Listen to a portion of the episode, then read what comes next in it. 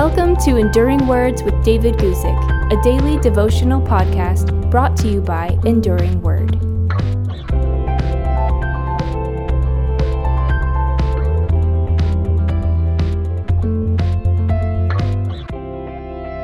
Today, let's talk about being worthy to suffer shame.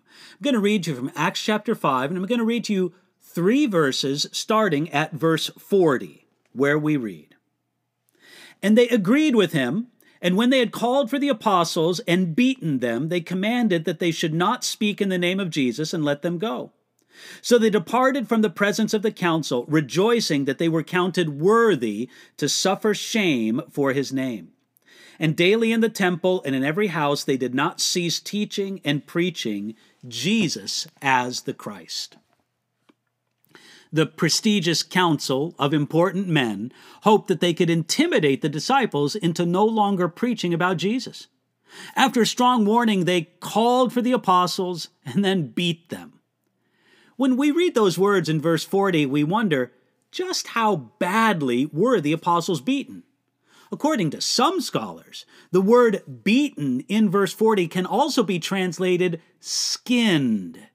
In other words, the implication is that the beating they received stripped the skin off their back.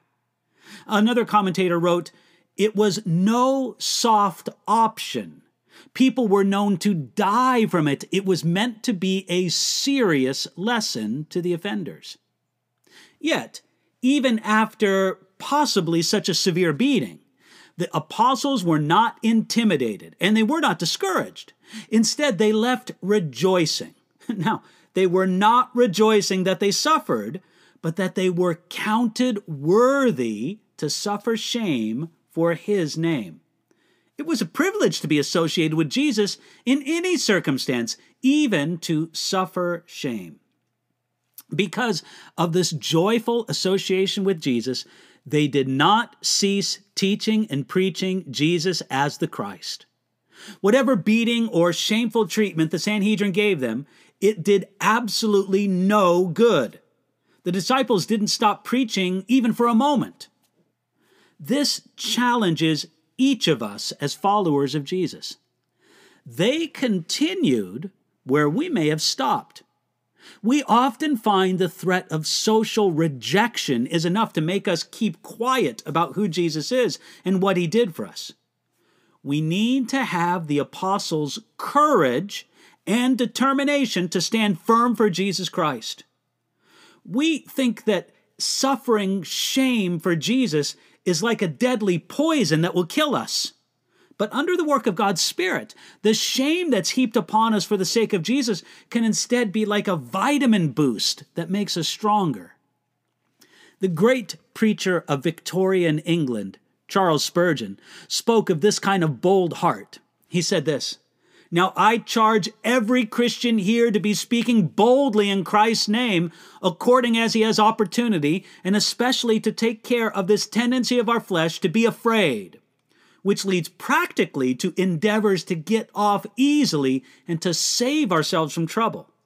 Fear not, be brave for Christ, live bravely for Him who died lovingly for you. I love that last phrase of Spurgeon's. Live bravely for Him who died lovingly for you.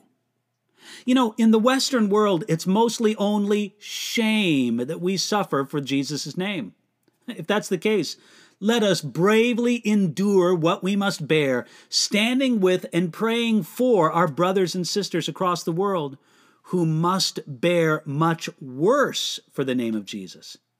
God helping us, we'll do it and bring honor to our Savior. We can ask for that strength today.